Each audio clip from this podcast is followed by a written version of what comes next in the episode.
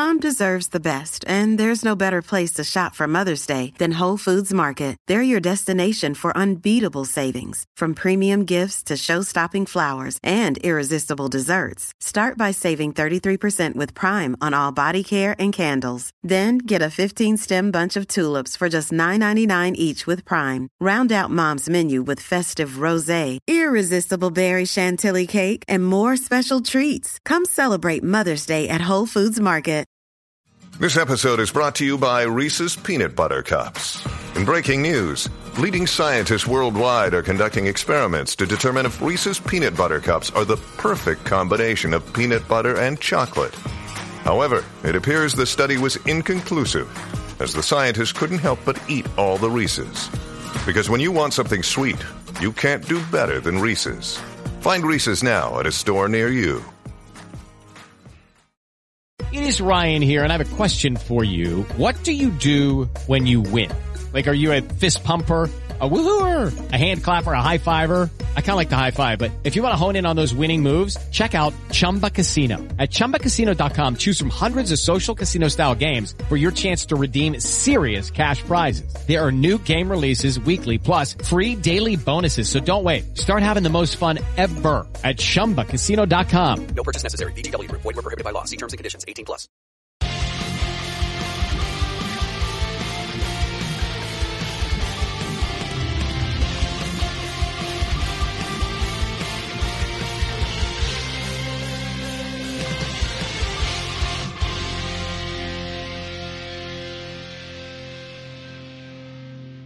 Hi, everybody. Welcome back to the Gallagher Shots podcast channel, and welcome back to episode seven of Canny Chatta. This is a Champions League special. Um, we are all very, very excited that the fact that Newcastle United came fourth in the Premier League, qualified for the Champions League, and we still really can't quite believe it, but it's happened. Um, so we thought we'd do some Champions League based topics, and I'm using that based quite loosely. Uh, it's more European, it's more travel, but there's a couple of things about the Champions League, so we will get into all of that. Um, I'm Scott, as always. I'm your host for this one, and I'm joined by Canny Chatta regulars Joe and Iain. I'm also joined by, I'm going to call you a regular now, Daryl, but Daryl is also joining us because uh, Harry is at work. And we also have our Champions League expert, Daniel, who you may have recognized from the FPL show that we used to do uh, before Matthew had a Ben and decided to spend his life with his Ben. How dare he? Um, Daniel, welcome to Canny Chatta. How are you, my friend?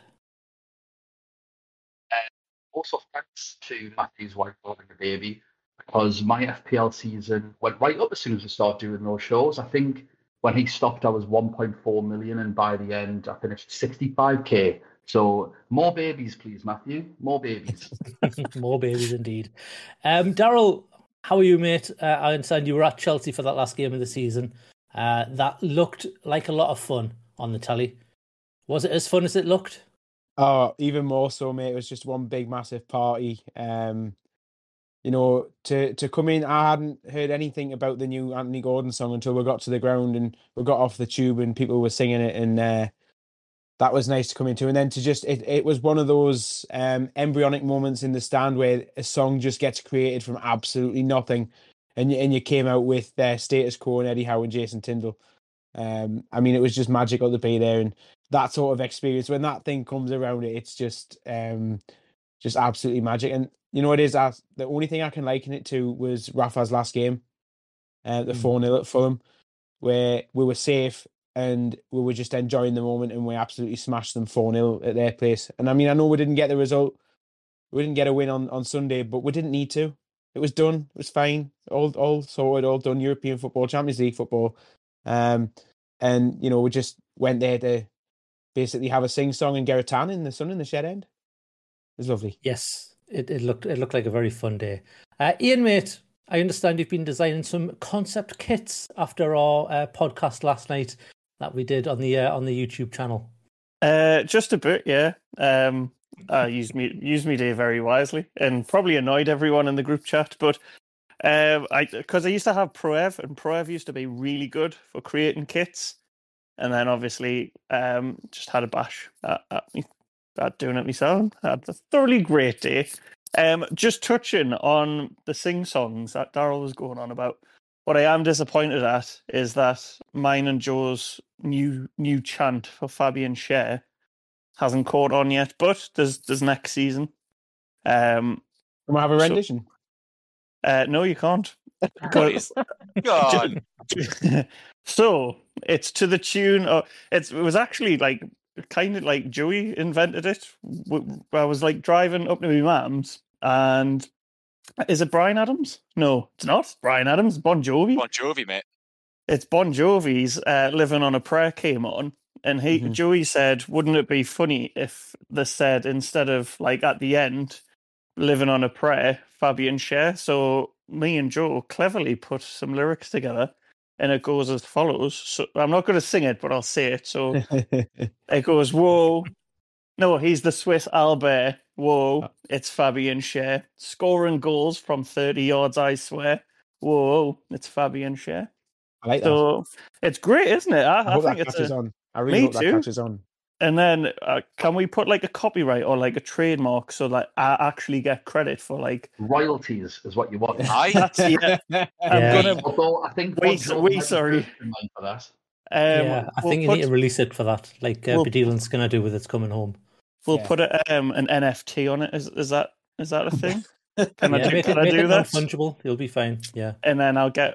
Uh, do they fetch money? I don't know. Don't know about these things, but um, yeah, that's that's that's pretty much my thoughts on the Chelsea game. Oh, and right, for about three days I couldn't sleep because that Gordon song just kept going around in my head.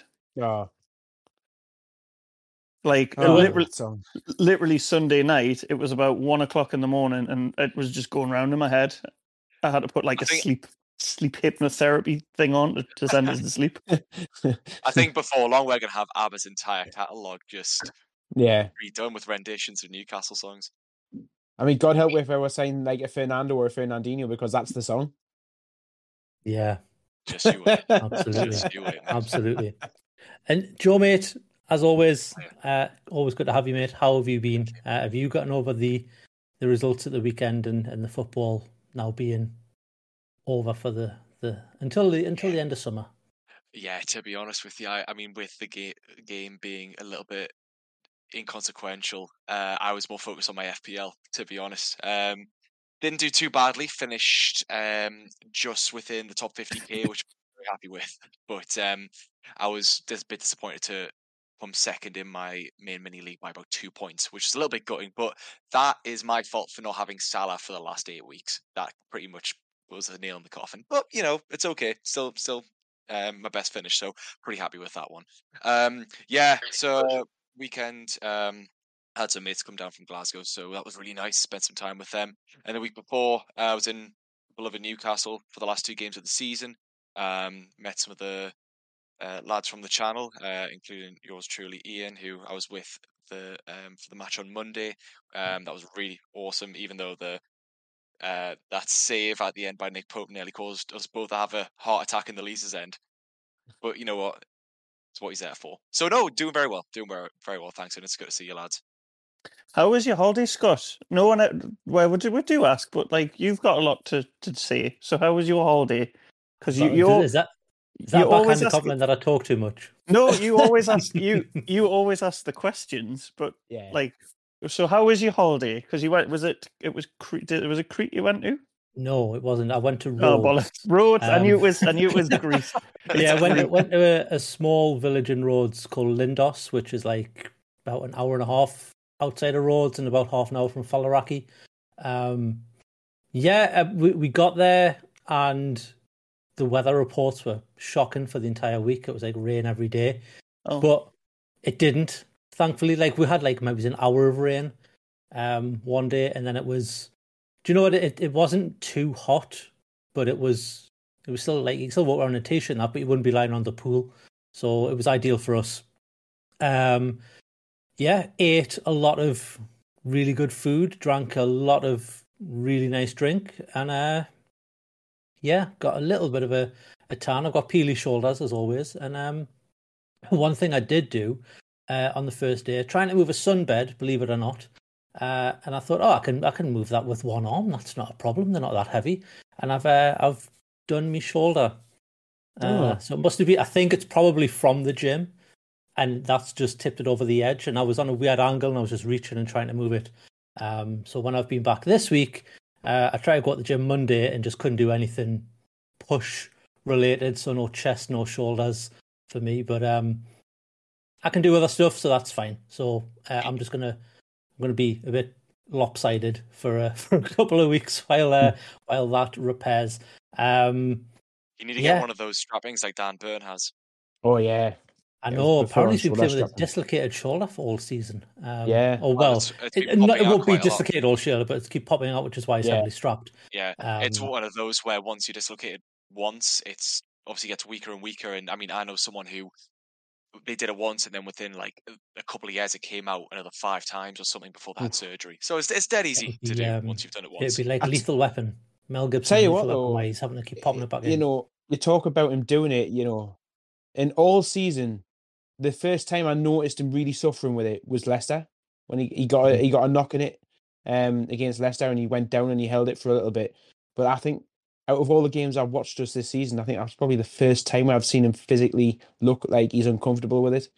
Every other time he's he's done really well with it. So it's obviously the strapping's in there to stop it from doing what it's doing. Um, and I don't know whether or not he needs another operation to get it sorted out or not. But fingers crossed he doesn't. Well, um, we'll start as always with a little icebreaker, and that is for anybody who's uh, who's here. Have you been listening, watching, reading, or playing anything worth mentioning since we last all spoke? Joe, have you played Zelda yet? Yeah, yeah, yeah. Got a, good, few hours into it. It's been good. It's been good. Still learning a lot. It's got a really cool uh, new mechanic where you can build and create like loads of different things, like vehicles and buildings and everything, um, which they didn't have in the first game. And I'm learning a lot just from messing around and trying new things.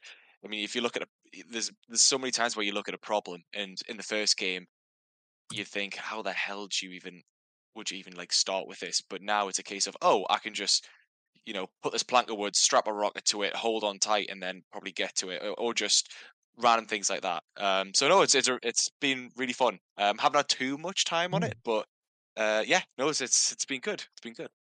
Uh, so a little tip is because I, I've been on holiday for the last couple of weeks, been to Mexico, so I've not been doing too much. But I've been playing a game, and it's because I pay for. Do you know there's three levels of PlayStation? You've got Essential, Extra, and Premium, whatever. I've got the extra one, so it's free on that, and it's called Slay the Spire, and it's like a card-based dungeon crawler, and it's unnecessarily addictive, but it is free if you've got PlayStation Network. But I just wanted to, anyone that does play PlayStation, if you download the Hot UK Deals app, uh, it's on your phone or whatever, and then type in PSN, they've got a deal on that starts tomorrow or tonight at midnight, technically, where um, you can get 25% off a PSN network account, but then also you get because there's a discount on do you know like how you can buy like gift cards to top up your your wallet? You get discounts on them as well so you can effectively get a psn extra account for the same price as the normal essential um and that's on that goes live like like i said friday tomorrow so hot uk deals download the app if you've got a playstation and if you do like get it now it just starts whenever your subscription ends it's not like you've got two like concurrent subscriptions that were one after another. So just as a little tip, if anyone wants to do that and then get lost in Slay the Spire, the world's most addictive game. Nice. So, did you take your PlayStation to Mexico, or have you been playing that since you since you were back? No, since I got back, I got back last Wednesday, Tuesday, last Tuesday, and I've just I was playing it before I went, held off, and then I saw my housemate playing it, heard the music, I was like, oh for fuck's sake, and then playing on like eight hours of your life just goes. You know, what? Why? Why am I doing this to myself? Thirty-three years old. Um, but yeah, it's just I'm waiting to buy PlayStation Five in July. Uh, so I'm trying not to like get invested in any like AAA long games or anything like that until I get my PlayStation Five. So it's just all FIFA and indie games basically. Nice, nice. I haven't been playing anything, so I have been away, and I haven't played much since I got back. But I did watch uh, Still, which is the Michael J. Fox movie that he's Ooh. made about himself on Apple TV. Um, it's it's a bit of a it pulls at the heartstrings quite a lot because obviously everybody loved Michael J. Fox, and then it's quite a sad story what happens. But it's him telling his own story. Um, he's very open about himself now and himself back then. Um, yeah, it's it's great because the way the way he's done it, he's done it very very clever. He'll use clips from his movies, but it's representing him as the story of of of him of his life. So it'd be like I walked into the doctor's office, and it's him walking into the doctor's office in a movie in a movie that he's in, and sitting down, and then they cut to like a clip of a doctor giving him the news, but it's obviously just a normal another actor just giving him the news that he would have gotten in real life, cutting back to him from whatever movie it is, giving the reaction, and then cutting. It's it's he's done so well with it. Um, it's on Apple TV. Um, I, I seem to be watching a lot of that recently. Um, it's a really good, really good one. Um, and the other thing I downloaded for the plane on Netflix was the new Arnold Schwarzenegger show uh, called Fubar, where he's a CIA agent who's retiring. Believe it or not, because you know that's, that's a story that's been done to death. Um, I watched the first episode. It was very, very predictable, but um, I think as a as a it's not really a pilot, but it's like the first episode.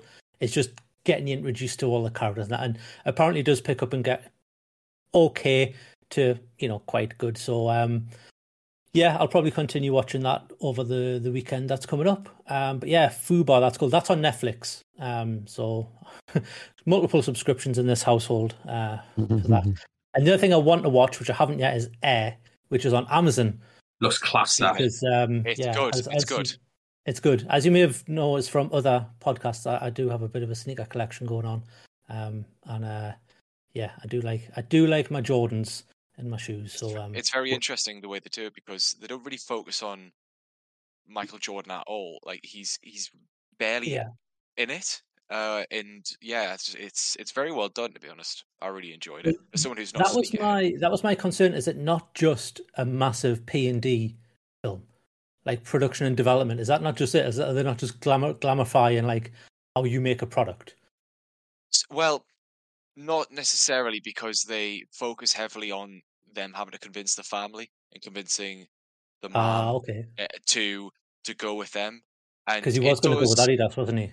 Well, yeah, yeah, and it touches on th those meetings that he had with them. I won't go too into it if anyone wants to watch it, Mm. but yeah, it, it, they very much focus on that, and it, uh, yeah, it, it focuses a little bit, quite a bit on the relationship with, you know, the the Okay. mom and and him as well. So it's it's good. It's really good. Um, yeah, like I said, someone who's not a sneakerhead, um, I found it very interesting, and it was a nice little history lesson. But no, it's, it's entertaining as well. Have That's you funny. seen uh, The Last Dance? Yeah, Yeah. Oh, yeah. that's yeah, yeah. phenomenal. A while ago, but I've, I've I'd watched that again recently because that was so good, so so good. Yeah, I'm I'm quite lucky over here because Amazon is quite new in the Netherlands. Uh, I know that sounds really weird to say, but it's only like two year old.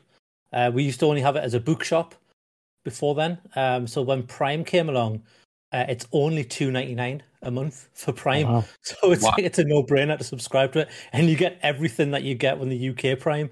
So you get the next day delivery, you get the Prime um, video, you get the Twitch integration with the Amazon games, and all the free games you get from that.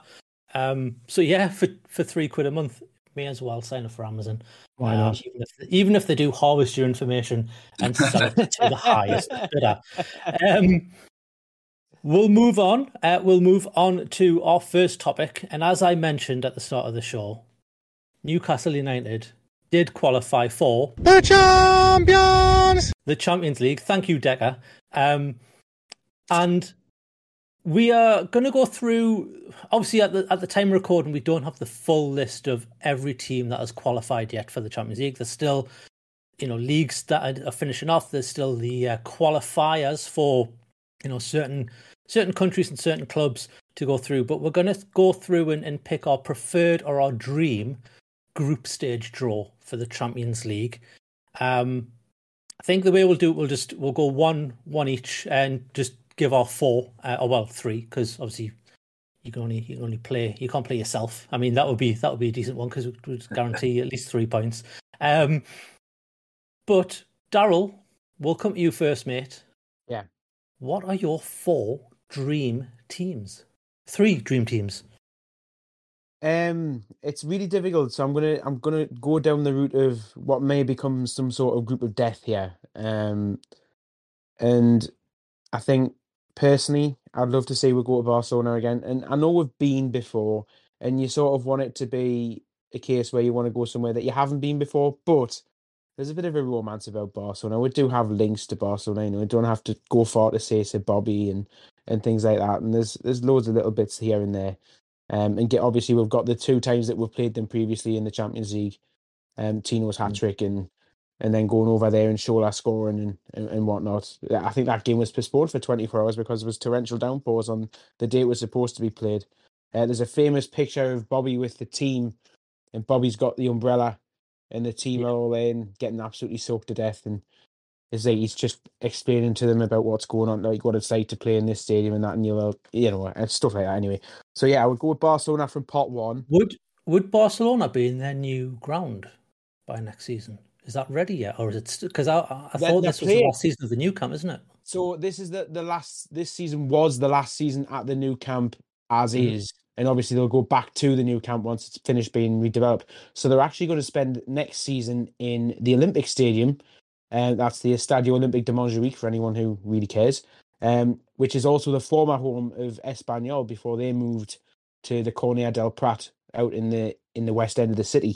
Um, Does that so not take the that glamour away from it though for you? Yeah, that's what I was thinking. I mean, yes, it does, but in in previous times, which we'll get onto later, when I've been to Barcelona, I've been up to that stadium, and as much as it is an athletic stadium, it's still steeped in its own history because of, of what it represents in terms of the Olympics, and it, it has its own history. And I know it's not going to be exactly the same as the Camp Nou, but the fact of going to Barcelona, I love Barcelona, and I think it's a great city, and to just to you know again, it's the romance of playing Barcelona, not necessarily in the Camp Nou, which is I understand what you're all saying there, but I'd love to go and, and play them there. Um, and I think for pot two, I'm just trying to think of pot two teams here, and I think for me it would either have to be. I think I'm going to have to go, and it really would be a group of death if I did this. It'd be Bayern Munich.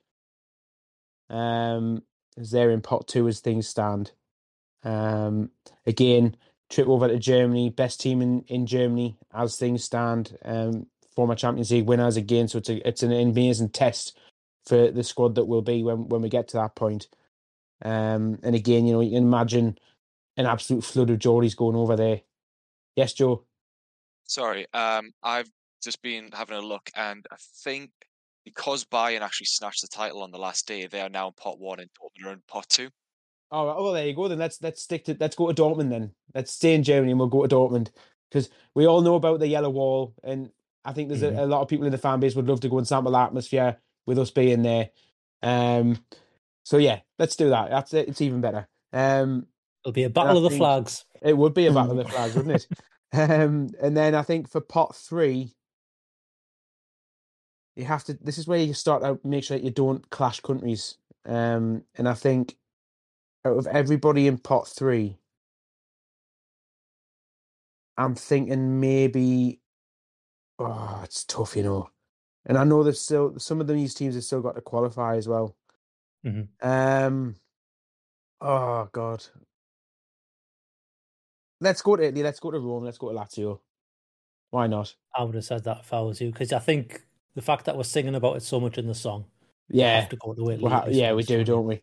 Um, although I, w- I must now caveat all this and say that the group that I would prefer, which is based on easiness to get to, in in terms of in, in things that, and, and a group that I think we theoretically could qualify from, um, I'd be looking at um Feyenoord, um, Inter Milan, um, Rangers, if they qualify.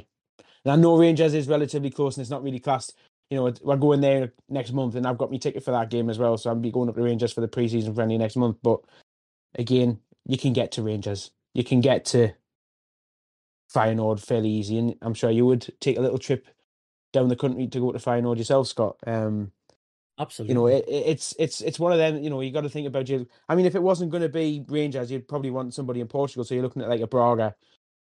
Um, I mean, as much as it would be nice to go out to Poland to play Shakhtar, I don't really fancy going over to Poland for that myself. Um, and then you've got Salzburger an option, but nah. Even Red Star Belgrade, you anybody really fancy going out to Serbia? um, but yeah. So in terms of the main one, it's a group of death. It's Barcelona, it's Dortmund, and who else did I say? Uh, Lazio. Lazio. Yeah, let's go with that. You just got to do that so you can do the Channel 4 Saturday Yeah. morning football as well. Lazio. Yeah. Iain. Hello. to you, mate. What is your dream group stage draw? Um, it's, it's a similar thought process to Daryl. So there's there's two two avenues I went down. Obviously, g- given that um, s- like tickets for these games will be a million loyalty points, and given that I don't have a season ticket, um, there's no literally no chance of me going to any of the games. But for like, if I was a fan that had the ability to go to these games, I'd want to go to like the biggest and best stadiums. So for those reasons, I'm just looking at the the little sort of pots that you've got up on um on the screen. So PSG, like you, you want like the big, the biggest and the best names to to even to come to St James's. So the likes of, Mm. although I don't think Messi will be there next season by by the looks of it, but like the likes of Mbappe and Neymar. Um, although actually, I was at a game that featured Neymar at St James's Park uh, when it was the Olympics, and he was uh, in the Brazil squad. So I've seen him at St James's Park before, but um, yeah, it would be someone like PSG, um, just looking out a pot to Real Madrid, like going to the Bernabeu, Hmm. uh, like that, or, or like like Bayern Munich going to the the, the Allianz Arena, their ground. Yeah. Um, just just seeing these like absolutely like phenomenal grounds. Um, I mean, sorry to put in, you're talking about songs there. I mean, we've just been singing about Anthony Gordon and how we're all going to Madrid, so we might as well pick one of those teams somewhere, shouldn't we? Really? um, and I think just just also to add, I think there's a one in three chance that we'll end up going to Madrid because of how it'll all work out in the draw. Because obviously both Madrid teams are in there, and it'll work out in our favour. I think that we probably will end up in Madrid. Like even even Atletico Madrid's ground, uh, Yeah, that's the one their that- new ground's fairly fairly fairly decent. Um, if you're looking at the pot three that we've got in here, um, AC Milan are in there, and I, I'm sure they're still at the San Siro. Um, so we've we've played obviously played into Milan at the San Siro, but just I think was the the pictures that you've seen from when we're last in the Champions League, where there's like 15,000, 12,000 fans or whatever absolutely like ridiculous. But then going down the route of the actual chance of getting out the group stage, you'd you'd look at the easier options. So, um, like Feyenoord, the one team that I would not want to face is Napoli, and that's simply Yeah. because of their fans are just absolute. Like you see, if you follow like the, the stuff like football hooligans or like the football ultras, and you see like their fans are just absolute lunatics. So I wouldn't fancy going over there and potentially getting mobbed or them just destroying St James's. Um, pot two, yeah, probably Porto, and then pot three, you'd, you'd look at someone like Rangers or, or Braga. But um, that that would be for like the potential of getting out. But lads are saying on on all the smiling faces, obviously, if the further you go into the the competition, you're going to have to play these big teams anyway. But Yeah. because for me, it's, it, I don't want to be doom and gloom, but I don't want to be embarrassed in the Champions League. Like so, Rangers this season, they I don't think they um they might have got a point. I can't remember, but they got absolutely hammered. I think it was seven one against Liverpool. Like I don't want it to be that sort of situation. So Yeah. um, that's the two routes that I've went through. All I'll say with that is I, I'm sure we still hold the record for the only team to lose their first three games of Mm. group stage. It's been matched. It's been matched recent. It's been matched in the last couple of years, I think. Um, sadly, but we we we are the first. We can claim to be the first. Nobody else can be the first. We're the first team to do it. And the other thing I would also mention again, just jumping in, um, there's a history with Feyenoord as well. We've got history with Yep. Feyenoord from our last Champions League campaign. It'd be lovely to go and do that again. Not necessarily in the same sort of circumstances. I don't want to have to come like go two one up and then go back to two two and and you know win it in the last minute. No, thanks, Craig Bellamy. Um, but you know, it's, you know, there's history there. It's, and I know again, it, it comes back to the argument. Yeah, but we've been there. But you know, this is the first time we've done it in 20 years. Wouldn't it be nice to sort of like intertwine it with stuff that happened 20 years ago?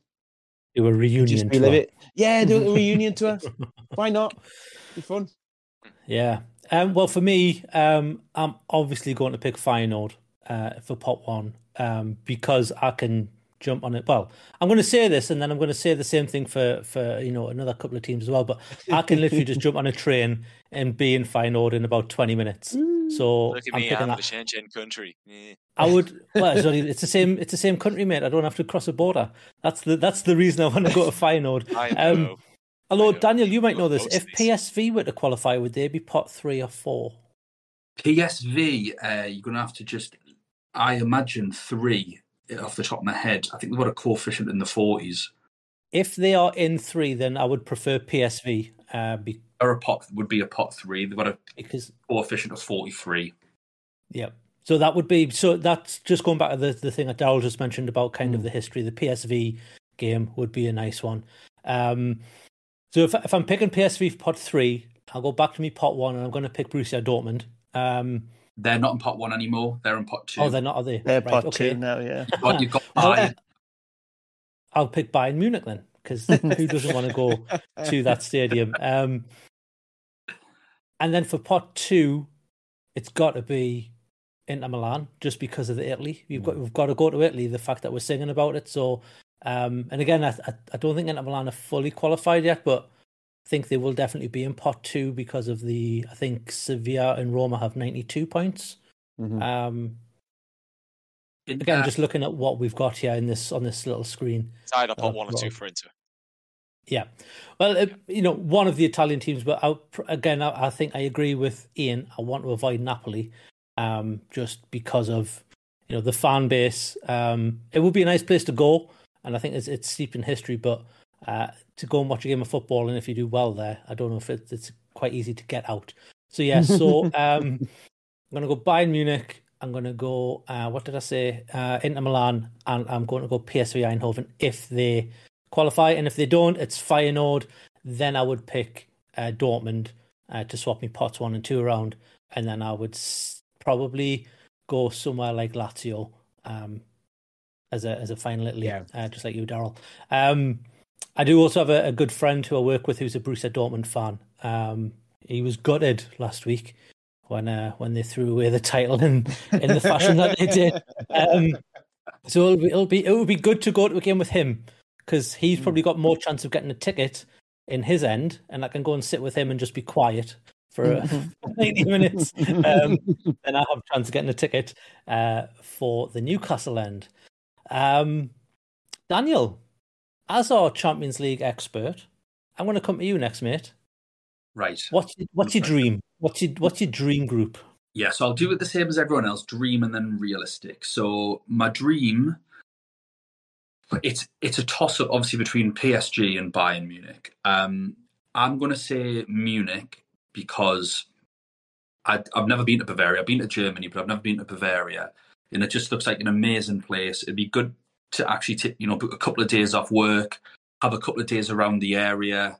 Um, Munich's lovely. that arena looks amazing. I think it's it, it's becoming borderline iconic, and it's relatively new.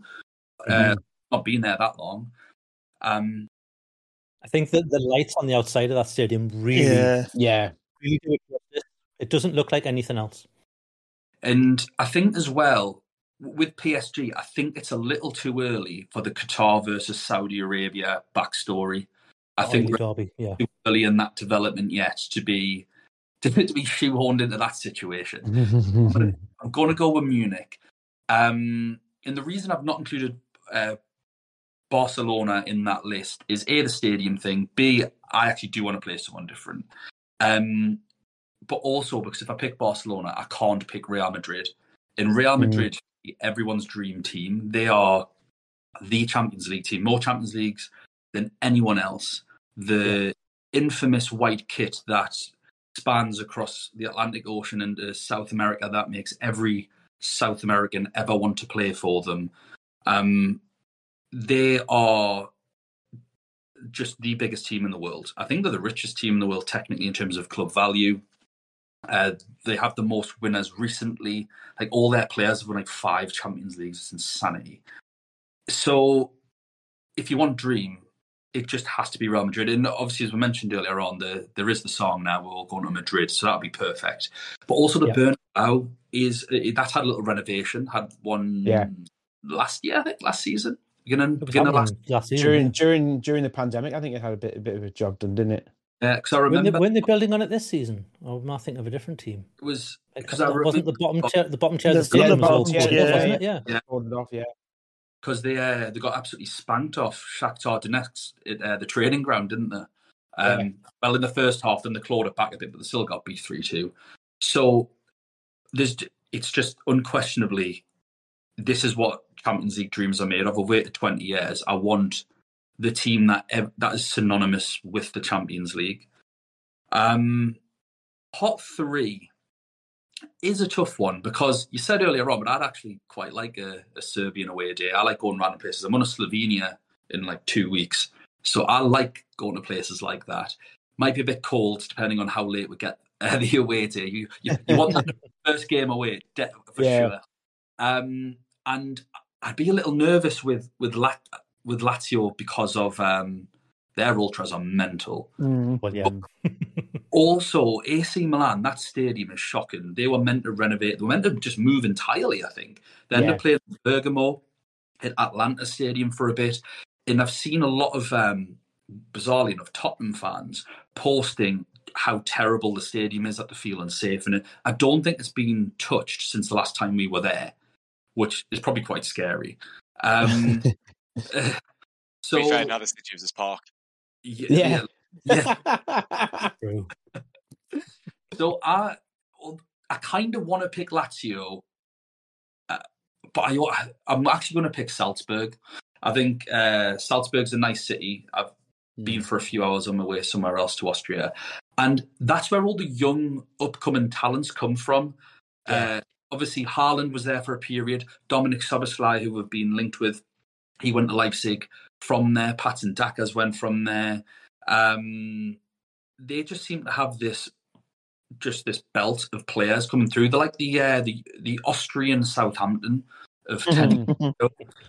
and I think it would just be a really good scouting job. I think it would be a really good city to visit, and they're a they're a good attacking team, and I think would actually have a good crack at beating them. To be fair, so I think that would be like a I think that would provide a really good game of football. Salzburg versus Newcastle. So I think I'd go for that opposed to just the away game.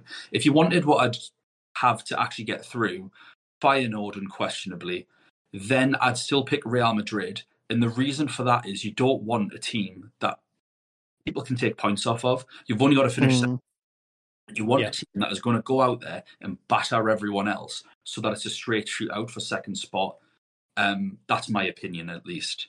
Um, Yeah. And then you what you definitely want Rangers, not only because they're not great. There are some other not great teams in there as well, but it's thinking about Short trip. Exactly. You don't. They probably don't need to take a flight. They can probably get a train. Um, it's a very short trip. Similar sort of weather to the UK. Well, it's in the UK. What I should say similar weather to England. What I meant to say- meant to say.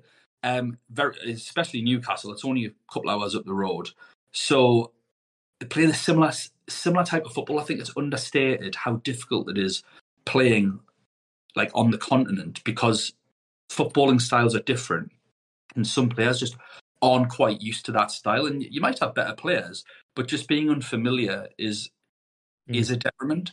And I think we'd be really familiar with Rangers. I think we'll, we'll play them in a friendly every single year. Um, We've got one next month. Exactly. So I think that would be the that would be the smart pick. Trying to think of maintaining league form, and it's I think people are saying, "Oh yeah, we're in one extra cup this year." We're not. We're in two because we got knocked out the FA Cup in the third Yeah. round, the first round for us. So we're actually yeah, we played in two competitions last year. We're going to be in four. The last thing we need is to be jet setting across all across Europe. As as the dream would be, as we mentioned in the the first set of pots. But if you're looking at it pragmatically for everything as a whole, unfortunately, it is the least glamorous pick. But it would be Rangers. No, I think I agree. I think you, you made a good point there about the players not playing because we have a lot of we have a lot of players who haven't played any you know any teams outside of the UK really. Um, and that's even on an international level. You know, I mean, the the maybe's you know one or two of them from a from a young age, but they've spent a lot of their career in the UK and they haven't been playing in Europe for for a long time. Obviously, there's a transfer window open. Obviously, we are bringing in new players, so that that will change and help that. But um, you know, we'll see what happens there because uh, that'll be that'll be interesting to see how we adapt. But I, I do think we've got the team. But the other thing with that is as well with Daniel is we don't have a manager or an assistant manager who have any European experience either.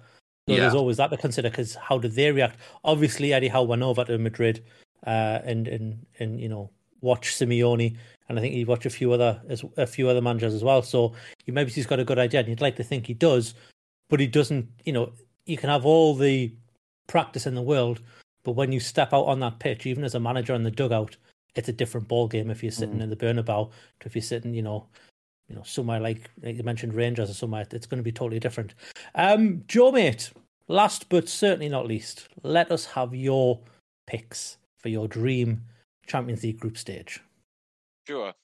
So the lads have done a very, very good job of talking through probably most of the the favourites and certainly some of the ones that I was going to pick. But I'll choose. I've I've got three that haven't been uh, really spoken about, so I'll keep it fresh. But before I do, I would like to quickly speak about two teams that I would, in an ideal world, love to have. And first one being Barcelona. Daryl's already mentioned it. There's, I feel like there's some unspoken connection between Newcastle and Barcelona, and it could just be that we have fond memories of our games against them. And obviously, as Daryl's mentioned about um, Sir Bobby and his experience with them, both as a manager for us and as a manager with them. Yes, Real Madrid are synonymous with the Champions League. I mean, they've won it what fifteen times now or something. Um, eh, whatever it is, but I think there's a certain romanticism about Barcelona in getting them in the Champions League that just can't really be matched, in my opinion. So if we got them, I think it would be it would be really special. Um, it obviously would hark back to a you know a classic era for us. Now, part two, I mean, come on, like Dortmund. Eh, yeah, the yellow wall, the, the the battle of the flags. It would. I feel like Dortmund fans and Newcastle fans have long been compared or at least complemented with each other. Um, just for how I guess ferocious and how passionate both fan bases are in their respective leagues. They do stand out, and I think it would just be a great matchup. And hopefully, you know, you'd hope that it would actually make a great away day for both sets of fans, and I think that it would be very amicable. And um, yeah, I just think it would be a great time all around, to be honest, and it would be a challenging game. But we'll go for my actual three, which haven't, I don't think have actually been mentioned yet. Um, and pot one, I'm going to go for Ben Benfica, and the reason why, because I want some, I want some revenge. I want some revenge for that quarterfinal, man. It's been too long.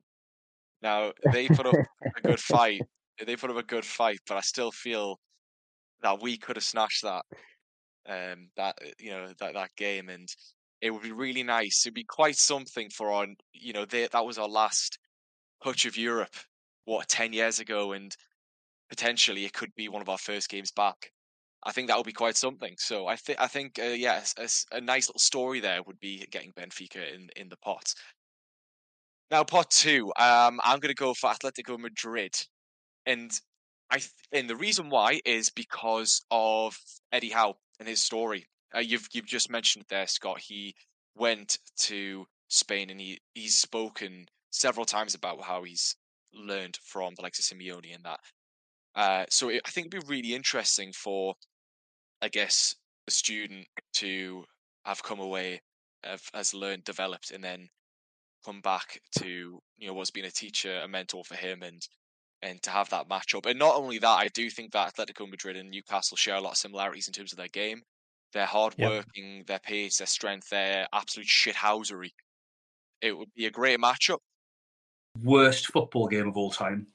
It absolutely would. For 35 minutes, there'd be eight red. Aye. Joe But, wait, Linton- You'd love Joelinton to get sent off in the first half an hour just to clatter someone. It would be fucking glorious, wouldn't it? would be banned from the Champions League. I know, but wouldn't it be worth it? Just Joelinton goes through Luis Suarez in two minutes. Oh, maybe absolutely beautiful. So yeah, there's a, also. yeah, there's a, s- there's a s- yeah, there's a certain finesse about the whole thing, which I would just absolutely love. So yeah, um, Atletico Madrid, I, I'm going to have as my um, choice in part two, and then part three. I mean, this one is just pretty simple and pretty selfish. I want AC Milan because I'm going to Italy in September, and my itinerary just happens to work out that on game week one, I'm in Milan, and if we get them, there's a what a one in six chance that we'll be playing there when I'm there. So I'm going for AC Milan, but also they're a giant of European football, and it would be fan- it would be fantastic to play against them. And I actually think we'd have a pretty good chance of winning. So they're my three: yep, Benfica, Atletico Madrid, and AC Milan. Excellent. Well, what are your picks, you the listener? Let us know. Us right into the Gallowgate Shots Twitter channel, uh, and uh, let us know your top three picks for your Champions League, and we'll find out sooner or later. Uh, the the draw's in middle of July, isn't it? If I remember rightly. Um, So not the end of we'll see August? what's- It's 31st No, end of of August. August. Of August. Yeah. It's the end of August. August. Um, just to go. come in again there, Scott. There's a couple of other teams that I think we need to give a little shout out to as well. And again, it it's a little bit of history and a little bit of interesting fact as well. So, obviously, with everything going on in Eastern Europe at the minute, you know, Shakhtar Donetsk are now currently playing their games in Poland. I think Yeah. it would mean we'd have to have a trip to Krakow of all places to go and play them there. I mean, you're looking at a game. I think we mentioned it before we came on about it being like Stag Do City here. You know, it could be a, a, a big European magpie stag do at this rate. Um, so that's one of them. Um, and I think you know there's history in there. There's the potential for us to see Dinamo Zagreb Yeah. in in the group stage there, who could make it into pot three if they qualify. Again, history. There's a lot of history there with Dinamo Zagreb. Um, we've got them. I think was it them that knocked us out, or was that Partizan Belgrade? I can't Partizan remember now. Belgrade. Was it Partizan? But we've played. I'm, play, I'm pretty sure we've played Dinamo Zagreb at some point.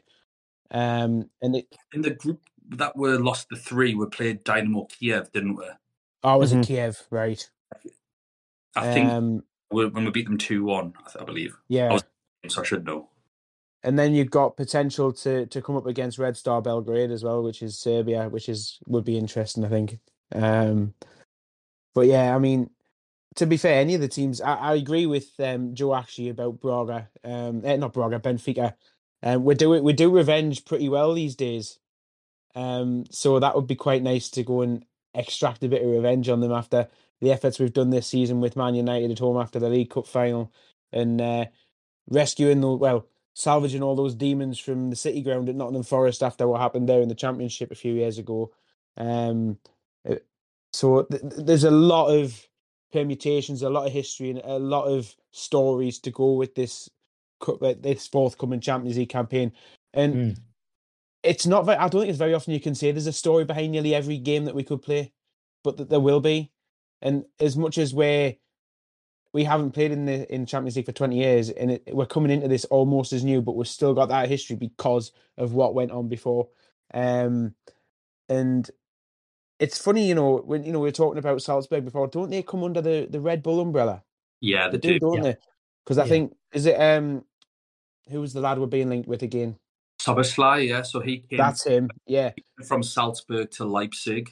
yeah. So and uh, you know, I mean, there's even the chance that they then you know th- those two clubs could meet in a group. Yeah. You know, uh, it, it could be really, you know, like you say, it's another one of those things where it could be a story sort of thing. Um, but one thing's for sure, it's going to be a hell of a ride, and I'm glad we're on it. Yeah. Yep, and we will be making our own news stories for this Mhm. one, and hopefully we won't have to wait as long before we're back in the competition. Um, you know, maybe it won't be next the the season after next, but certainly the season after after I think will be, you know, up there contending. But who knows? maybe we'll go ahead and we'll win the entire thing next season. I mean, why the hell not? Um, Easy. We'll do it. If Spurs could get to a final, we can get to a final. Isn't the final next year in Yeah. England as well? Isn't It's it? in It's Wembley, yeah. Yeah. It's in Wembley. okay, so here, here's a question before we end up. Would you rather get to the Champions League final at Wembley this season or or not and get it the season after where it's somewhere like in Turkey or in I've Spain or somewhere no, like no, no, that? I This have season, been please. teased way too much for a win at Wembley recently for us to not get one. I would love to see us Yeah, finish the job. And you know what? Fuck it. I want Man United in the final as well. Full replay, full replay. Let's get it done. We could. Has to be next year because if we won it next year, that means that we're finishing the top four this year. Like Mm. th- that makes sense. We'll have to finish in the top four, Yeah. qualify. So that means if we, if you win it then, then it means that at least we've qualified. We've got two years. Although to be fair, if we did win it this year, then you qualify anyway for winning it, don't you? So what am Yeah. nonsense? yeah. Yeah. Especially win this is for years. that new format as well, isn't it? Because it's the new format next year. It'll be Right. top five, Top yeah. five. Yeah. Yeah, oh, yeah, yeah, yeah. Yeah, next year. Too bad. That, that crazy bad. league of however many teams it ends up in.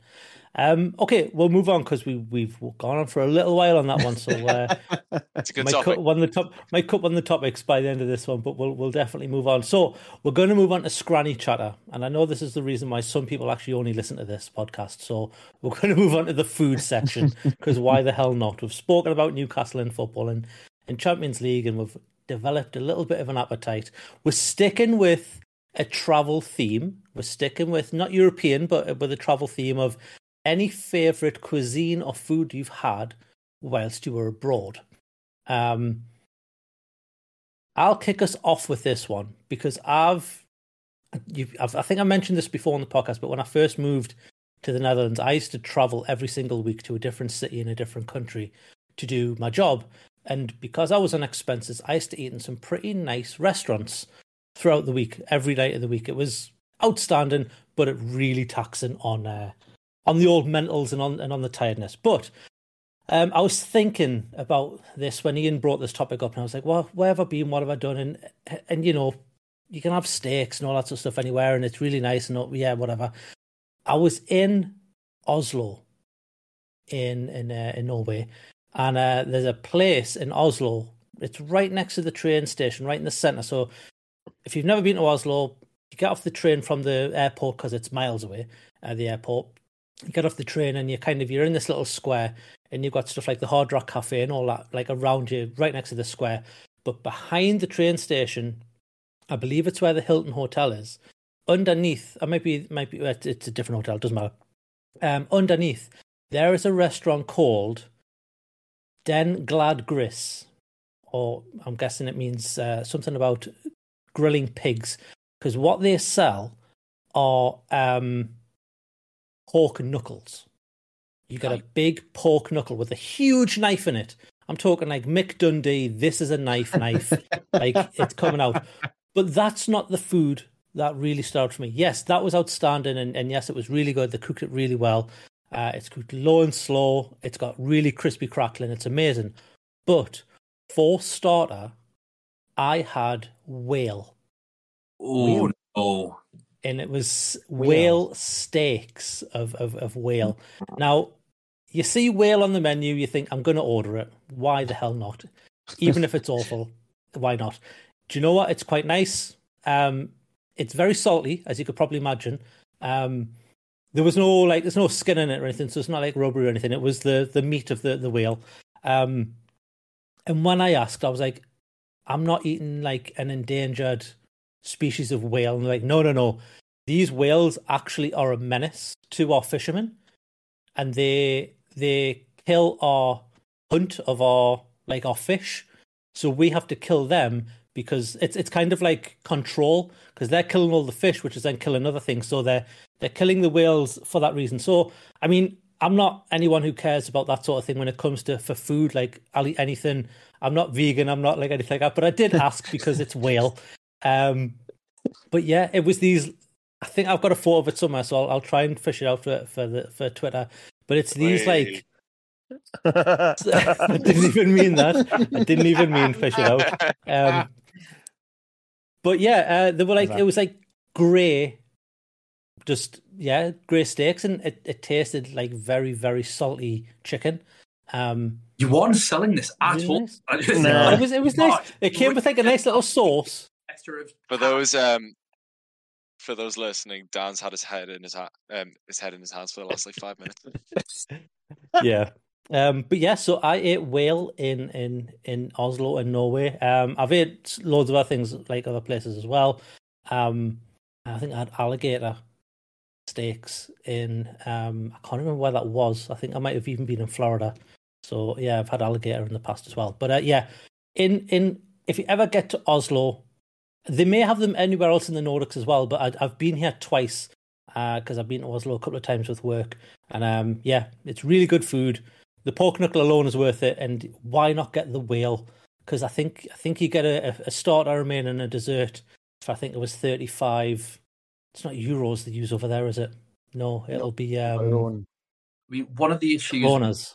eating large things like that. So uh, there's a bit. Have any of you seen the documentary The Cove? Don't know if any of you seen it. I recommend everyone watch The Cove. Um, it's basically a documentary about um, a small village in Japan that basically round up of hundred thousand um, dolphins every year, murder most of them, and then send the rest off to SeaWorld. Uh, and it's horrible, but uh, it basically what the people of that region don't realize is that the dolphin meat is getting sold is like other fish meat, like tuna steaks and all this sort of stuff. And um, one of the like the undercover things that they did for the documentary was like while they were shaking people's hands, if they were taking like demon DNA off them. I don't know, that's a bit sus.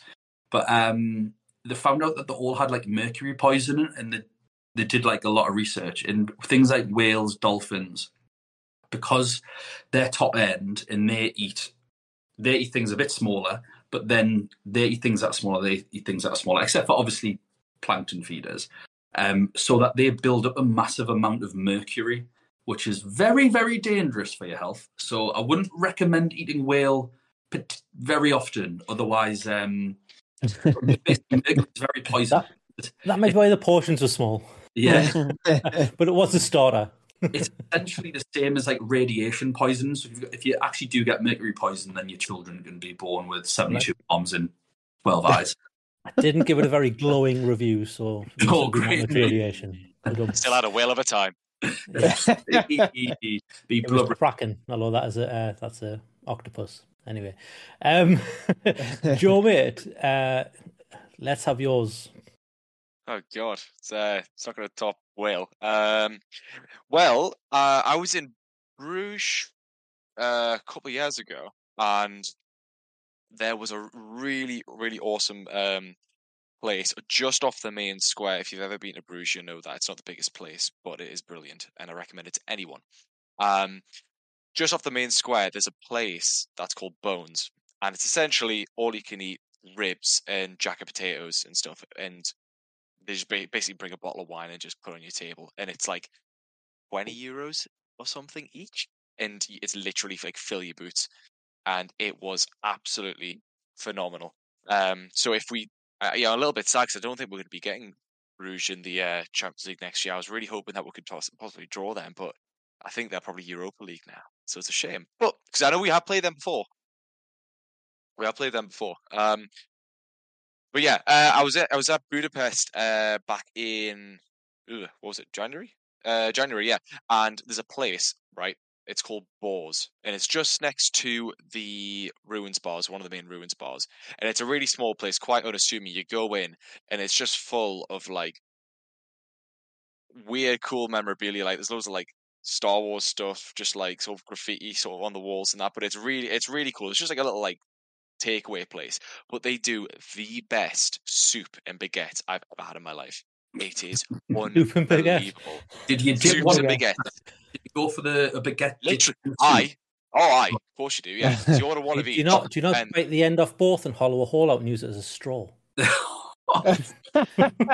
Cheese straw. Do that with Twixes. Mate, I'll have and to go back to coffee. Budapest now and do that. That's, what a plan that is. You'd have to have some sucking power to suck through a baguette. It'd be a mini baguette or a big baguette. You'd have to be like fucking Dyson Hoover. It's probably absorbing the bread before it got to your Great mouth. time Should we put the, for a we'll put it to the test. Maybe one of, Baguette maybe one of the summer videos we've got. But um, yeah, no, it's unreal. Like I said, it's next to the uh, ruins bars, so you can go for a few pints or whatever, and then you can literally pop out, and it's just there. But it is phenomenal. We had um, we had like it was like a spicy tomato soup with it had um like melted cheese in it as well, and it was Nice. it was beautiful. It's beautiful. Um, yeah. Also, when I was in Lisbon, um, I had this. It was it was a goat's cheese cigar.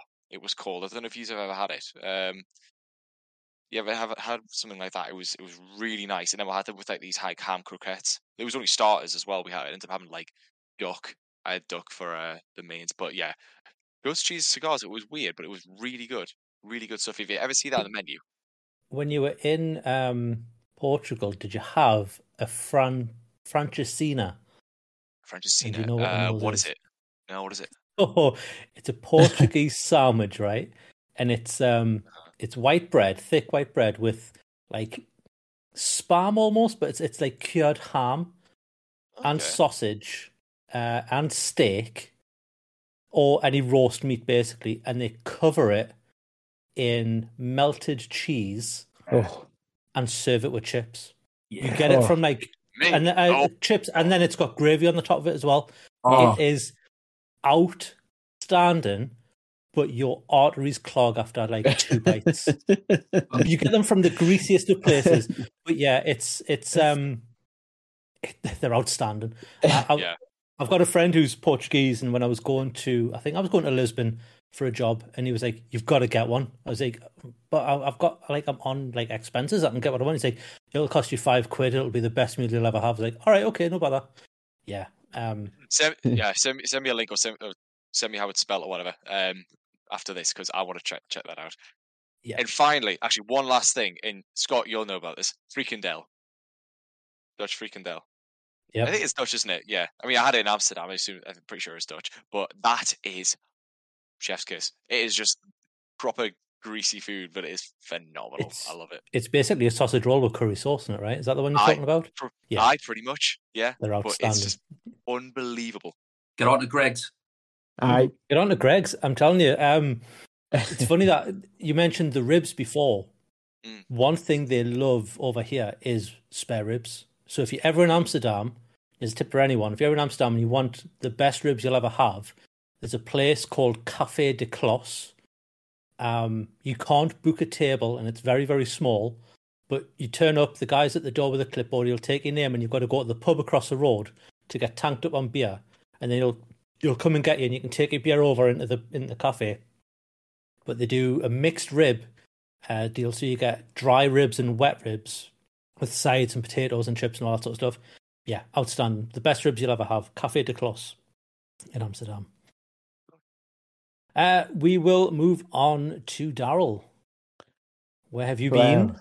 And we, we don't class food carts on trains. no, As travelling no, with food. no, no, absolutely not.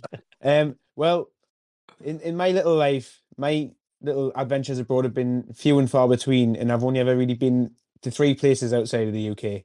Um, and one of them you wouldn't really class as being abroad because it's only Dublin. Um, and I've been to Lille. The EU.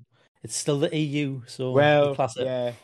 Um, and I've been to Lille, and I've been obviously, as mentioned earlier, Barcelona. Um, Barcelona is the place I've been to the most abroad, and Lille comes in in the same banner as Barcelona. Um, because I tend to go for football reasons. So I went to Lille to watch um Russia versus Slovakia in Euro 2016, um, and Barcelona obviously to go and watch Barcelona play. Um, I have a very nice affinity with Barcelona.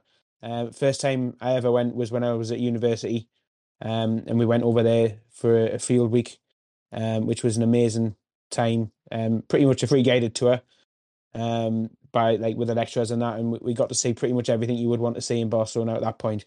Um, and the first and second time I went to Barcelona, um, we went to a restaurant which very sadly is not there anymore.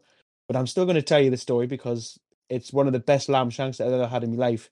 Oi. Um, and it was it was a lamb shank that was roasted and it just fell off the bone. um, and it was roasted with different herbs and, and tomatoes and that, and it came with these roast potato, rosemary roast potatoes. um, and it was outstanding. It was like I say, one of the best I've ever had. Um, there's another restaurant in Barcelona that you, you see on some. I think most if you ever watch any sort of food program or anybody that goes on a food tour, they'll always pop by this little place, and it's just along the lane from that restaurant in particular, and it was also along the lane from where we were staying at the time. Um, and it's it's very well known, and it's a place where on the actual corner on the outside they have um this open fire where they spit roast all the chickens that they're going to like serve in the restaurant and all stop it ian. So they, they so they have all the well you know uh, so they have all the chickens roasting on the outside against this open fire and it's very well known for it and i think um as a point of reference i think there's an old rick stein series where he went there and they, they did all they talked about everything like that anyway um and again if you're in barcelona and you want to experience it you need to go to the famous market La Boqueria, um, which is very traditional Spanish market, Catalan market even. Um, and if you go in there and you, you sort of like see the sheep's heads and God knows what else, and any sort of seafood you want, you can find it in there. Um, I think when I first went, uh, my immediate thought was that the health and safety food executive would have some sort of field day in there because it just looked a bit, you know, because of the way it is. It, it, it almost seems as if there should be some sort of disease or something going around in there just because the way everything seems to be open up. Like it's just the way everything's open and and but it, it's an amazing open market and I've, I think I've popped in every time since to have a look around and it's it's never changed and it's it's I haven't eaten in there because I, am a little bit particular on food and, and I've a few tapas bars in there but it's it, it it does look amazing. Um, nice but yeah, that would probably be about as far as I would go, to be honest. Um, but awesome. again, it, it is really nice, and as as much as I do like me food, I need to try and go further afield and try some more places. Like some of the stuff you guys have already mentioned. Yeah, I need to go. Have a whale of a time. so we'll come to you next, uh, Daniel. Um, where have you been and what have you ate? I've been to far too many places. Uh, so I was trying to narrow it down when you told us earlier on. So, and then obviously you've just thrown whale at us. like, well, what weird stuff are like you other than like bugs and random stuff like that. Uh, so I'll start with the best food I've ever eaten. Um, so I've had Kobe beef in Japan, and whenever you watch like them YouTubers that go and you you see them eating, they pull those funny faces, and you go, "Oh, you're putting that face on." I actually think they're toning it down that is how good it is. Uh, unfortunately, there is a restaurant in Kyoto who now all know my face when I first put it in because that is how good it was. It was a disgraceful, disgraceful 20 minutes of my life. But if I could recommend anyone eat anything, it would, especially if you go to Japan, go to that region and have Kobe beef. It's like it's unbelievable. It's very expensive, but it's it's worth it and it's quite filling as well, even though you get like such a small amount because it is ninety percent fat. And it's basically the texture of butter, but it tastes like delicious cow. Sorry to all the vegans. um, so I thought I'd start with that. In terms of like something a bit more obscure, in terms of when you were saying like you've had alligator, I've been to South Africa before, and you know normally if you order a mixed grill, you uh, you sort of get your like pork chop, a lamb chop, uh, you get your sausage, yeah. chicken breast that's dry. I went to a place called Mama Africa, and their mixed grill was about 18 quid, cheap as out. You got a fillet of ostrich, fillet of kudu, which is like a type of deer, fillet of springbok, which is like an antelope, a warthog skewer, uh, and then a crocodile on the side. And it was all absolutely delicious. You got a couple of African sides, wouldn't recommend those. Um, they weren't very nice, but the meat was unbelievable, really cheap, and a bit random. You also get like a warthog platter, uh, not a warthog, sorry, a wildebeest platter, which I had another night. So if you ever go to South Africa, it's really cheap.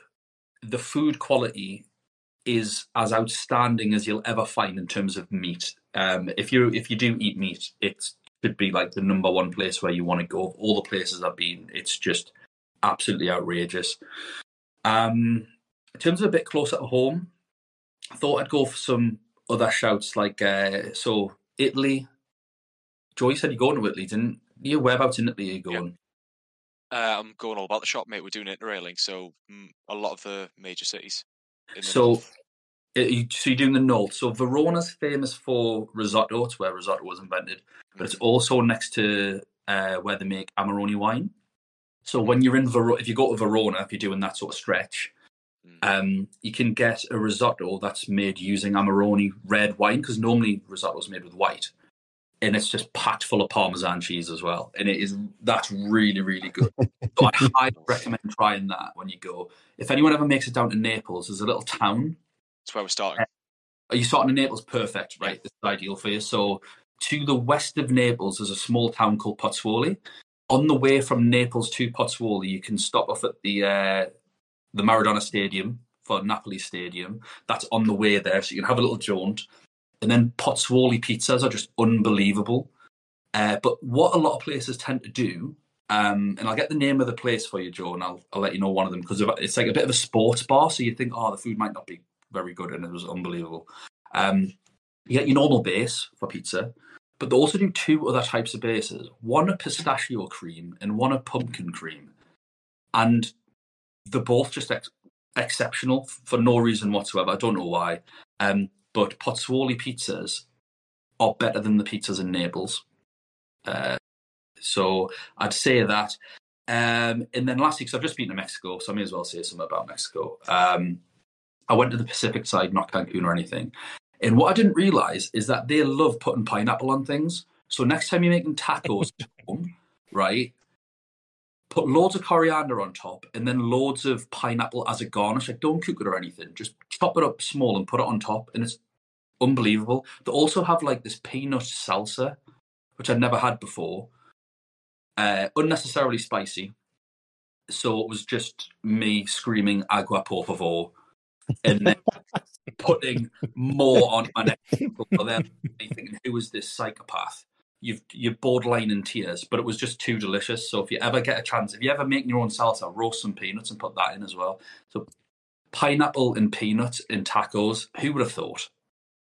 I've got a, a pineapple chipotle hot sauce that I usually use, and it's outstandingly good for uh, for that sort of stuff for tacos and putting on quesadillas, that sort of thing. Yeah, very very nice. Mm. It's funny you mentioned mixed grill. It you you brought me back my memory. I was in I was in Marmaris in Turkey, Yeah, and I I had a mixed grill, and the and the guy was like, "Oh, he wasn't didn't." So I, I think it was like a bit of beef, bit of pork, bit of chicken, all that, and he he didn't ask us how I wanted the meat cooked. So I was like, other people were ordering like, "Oh, by the way, can I have the meat rare?" He went, "Yeah, yeah, yeah, and the chicken."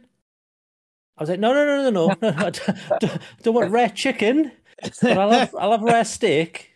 But yeah, you, you can cook the chicken all the way through. He didn't he didn't know that I like I would assume if I said to someone who served me in a restaurant, "Oh, can I have the meat rare?" You're not gonna. Well, I would hope you're not gonna cook the chicken rare. you mean the whale Um, red meat? That's what you want rare. Yeah, exactly. I mean, to be honest, uh, you may have had this in Japan. They do do chicken sashimi. Um, Oh, that's raw chicken, isn't it? Yeah, well, it's- it's cooked around the outside to the right temperature where apparently it kills the salmonella, but I think it's like you know the fish on The Simpsons where you play and dice them with death, where eat it you might die. Um, so yeah, I might draw the line at that. I tell you what is weird in Japan, food wise. Do you know um everyone's seen Toy Story? Yeah. Do you know do you know the claw where it's like trying to pick up them green aliens? Oh yeah. Claw. them Wow. sort of like them sort of like games here and stuff. Obviously, you're trying to win prizes and stuff like that. In Japan, in Tokyo, there's that principle, but it's for food, and it's like it's sushi and stuff. So the obviously it must be geared that you win more often, but it's like a vending machine type thing. But instead of selecting it drops out, you've got to use the claw to go and pick up the food that you want. And all I can think of is like that's just in the sun, like with it glaring through. Ooh. Mm. It must be rotten. Who was who was deciding to gamble on the dinner like that? like what is Gambling happening? on your week, not your dinner, mate. That's a Uh, Oh, Count it's- your life. It's a ruiner, yeah. Yeah. Um, Ian, Hello. this seems as your topic. I thought I'd leave it, I'll save it till last. Um, so you so you've left us to last, and I'm like the least well-traveled person in my adult life. and because as a kid I was so so fussy. So like my my literally my food experience abroad is Benidorm nine years in a row where I lived on ch- chicken nuggets, chips and beans, and then hotel breakfasts. Um, and then my adult life where COVID happened, and then I had a child, and freaking knows how expensive children are. Um, not to eat, obviously. Um, so I've, I've But not why were really. eating children during COVID? Like that was I've not got a lot, a lot of stories, but just speaking um, on Mexican, it's it's kind of like it's a it's a double headed story. So just go with us. So last year, me and Sophie took Joey and we went to Lanzarote, and um, we we're in like the fairly okay part of Lanzarote, and we're seeing this like uh, Mexican restaurant, and we're like, oh, we'll go there. I can't remember what it was called, but like it was the best food that I had ever eaten on the holiday. So it was like got like uh, chorizo croquettes, um, quesadilla, I think nachos, and there was something else. And eating it, it was like, I mean, in Lanzarote, not the best food I've ever eaten. It was so so nice. It was actually the night we played Liverpool uh, at Anfield, and just after full time, the hotel was just down the road. Got there and it gave us the worst food poisoning I've ever had in my life Oh like god. to to the point where it was literally every 10 15 minutes i was having to get up to either be sick or be sick out my bum and it got to the point where i just couldn't be bothered to then go back so i just slept against the wall Um, go in, down. in the in the toilet it was horrible. And then sophie started being sick. And then the next day obviously joey was fine because he only had like right don't know what he had Chicken maybe and chips. basically yeah. He was he was living vicariously through me. Um no no i was living vicariously through him. But uh the next day like we didn't go down for breakfast. And joey's like oh can, can i go for breakfast? I was like just have some pringles um and he wanted to go out in the pool and honestly it was the worst day of my life because it was like what, like 30 30 odd degrees. The hotel room didn't actually have aircon so it was just this little fan from the 1970s that was like rusty. It was oh honestly it was the worst. But um uh, eating it it was honestly it was absolutely like like like so so tasty um but yeah that, that was horrendous but, but like i say i don't really have a lot of experience eating abroad um i think was it greece i went to i went to zante on a family holiday before zante became a and i had like a chicken gyros like a proper greek gyros and that was really nice um I had so much souvlaki last week. Gyros. I've seen I went to Zante when I was with my dad, and I just had about eight a day, just constantly. It was so nice. The un- unbelievably good. Um, and grilled halloumi. I love grilled halloumi. I know that's Cypriot, um, but that that's like I don't really have a, a big experience. If if we're doing this whole Champions League theme and European theme, so and we talked about Rangers. I went up to Glasgow for work, um, to train some of the, the like in one of my jobs, one of my many jobs. Um, went up to Mhm. train some like new starters in in Glasgow. Who thought that would be a good idea? Me training anyone to do anything, but that remains to be seen. And there was a there was a guy, and he was just like the oracle of um of like food places in Glasgow. And there was this place I cannot remember for the life of us what it was called, but they make their own fresh pasta daily. Um, I can't remember what, what it was called, but we went there the first night for like pasta, and I had a um like a, a tagliatelle carbonara, and honestly, it was unbelievable. Like so so nice. Was it West Um, End or Central? It was Central? Glasgow, that's about as far as he knows. It was the it, it was it was the part where you I'm don't get stabbed. No, 'cause I li- I'm, yeah, the train so station. Not East End. Um, so we the the it wasn't too far from like Glasgow Central or whatever it's called, Mm. Glasgow Central Station. Central Station. Yeah. Yeah. So I assume be in the centre. Yeah. I'll, Remember, I lived there Oh, for four years. I'll have I'll have to Google it because the the made like like you I say they wanna made their own fresh pasta. I'll I'll Yeah. find out after it. But the, honestly, Gla- like Glasgow for food was absolutely ridiculous, like so so good. Um, but yeah, I don't really have a great deal of weird thing because I'm I'm so so fussy. Like I'm still fussy now. Um, Mm. but I'll um I'll try and explore. Like, I'd love to go further. If like America, I'd, just because I'd love to go everything over America. there Oh yeah. is just like Expensive. cardiac, it's uh, like cardiac arrest central. But you Done- die happy. in New York and LA, and, and I've obviously eaten like some of the chain restaurants, and I've been in in Times Square. There's a place I think it's called Virgil's. It's like a steakhouse. Just uh, no, it's not a steakhouse. It's like a smokehouse just off Times Square, and they do like brisket and ribs and pulled pork and all that sort of stuff, and that's outstanding. But I've always wanted, and I still want to go actually to like South, like Southern America, like Texas, I'd love to do and- Texas. I've and been just go around all the smokehouses around there. for a barbecue and it was like 90 English pounds and we had we shared it. Um, and it was delicious, but the, the ribs were like the ribs are hmm. unbelievable, like they're hmm. incomparable to anything else. But other things that were there, I felt I've had better elsewhere. In Yeah. I had a steak in Austin as well, and I was like, I've had better steaks than this. I South. Africa way better for steaks, and I mean maybe a tenth of the price. Like literally, you hmm. get an 11 ounce fillet steak. That'll be the best fillet steak you've ever had in Cape Town. It'll cost you a tenner. Yeah. Whereas uh, I think the steak we got in Austin was 120 quid. How much stupid? It was just like what? It was for two people, but it was still like, well, that's. And I thought it would be like I thought it would be cheap because it's so local and stuff. But yeah, America's quite expensive for food, and it is Can nice. be. But I think if you if you've got your head about it, you can find better elsewhere. Mm. I, I've spent a lot of time in Minneapolis because it's the company I work for to where they're based. So every year we used to go to Minneapolis for a week um, before COVID, and it was kind of the big kickoff.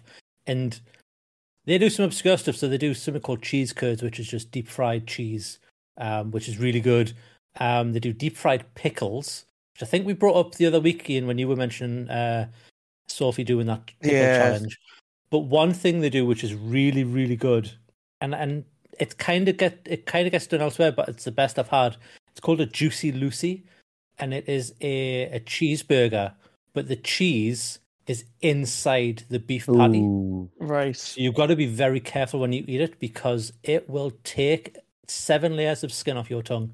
And it is it is very hot because it's that it's not just like you know they put like a nice cheese in it is that American packet of you know cheese that you can Yeah. stick to a wall and it'll be there for a month. Um, but 64 so slices good. of American cheese. Yeah, tho- that that stuff that you've got to peel. you've got to peel the fi- the film off both sides of it to eat it. Um, yes, Oh, very God. very very nice. Just before we move on, because I, I was trying to rack my brain where else I've been. Um, it's it's not really that that like special, but in Ibiza, like went on a lads' holiday ten year ago now. And, Pills um, don't count, Ian. Pills don't count no, as food. Wait, no, no. You say this, you know my PG rating of, of narcotic use, which was snorting sherbet in the back of French. Um, so in in Ibiza, if anyone's familiar, it's like it's off the strip. There's a Pizza Hut and a KFC under the same roof. Um, so we order. This sounds like like everyone's on about like That eating must be a whale and like Spanish thing that you know, because there's one of them in Kavos as well. Well, Kavos is in Ca- Spain. Ca- Kavos is in Kavos Greece. is Greece. It was um, there was a There's sports bar in Kavos as well. Pizza Pizza Hut Hut. going wrong. Um, a sports bar in Barcelona had a built-in subway. Oh.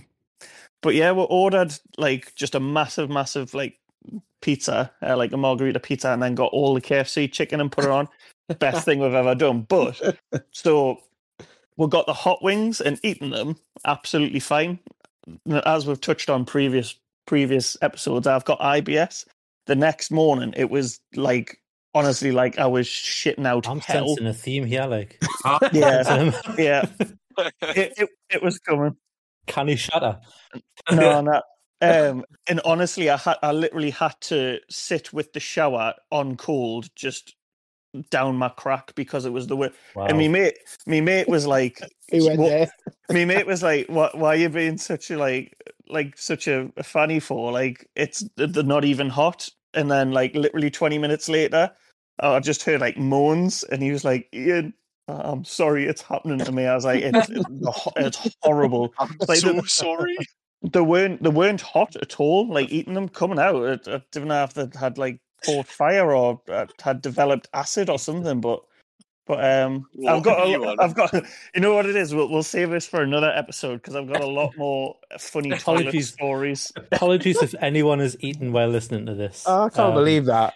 That was It's funny you mentioned about hybrid stuff. There's a up in Scotland between Edinburgh and Glasgow, and I don't know exactly where it is. It's kind of as you're going in between them. There is a ASDA, and it might actually be in Edinburgh. Actually, might be clo- more closer to the outskirts of Edinburgh. But um, I was doing it again. I was doing a job, and on the way back, I was I just had to nip in to get a, a drink for the hotel because it was a well, it was an Airbnb, so I didn't have anything. So I was picking up some stuff, and I was in the ASDA there, and it's like a big ASDA supermarket. And instead of a canteen, they had a McDonald's Denton in Asda the has that? Asda. Benton Benton Asda Asda has that now as well. Yeah, yeah. Yeah. I- I've not been to Benton Asda for six years or more, so I, I wouldn't know. Benton But yeah, Asda's it's got a really true. McDonald's So I was like, a McDonald's in an Asda. Yeah. It's- yeah. That's Printed been there for years. Like since Aye, that- I was aye. probably about fifteen. Then that's I been think there. I think since it was Oh, the okay. hypermarket, it's been in there. But not like on the side as a separate thing. It was where no, the it's- it's in- canteen yeah, would yeah, normally be yeah. in an Asda. Yeah, yeah. It was news to me. Anyway, I we will move on. with eating whale and we finished off with Benton Asda. Benton Asda.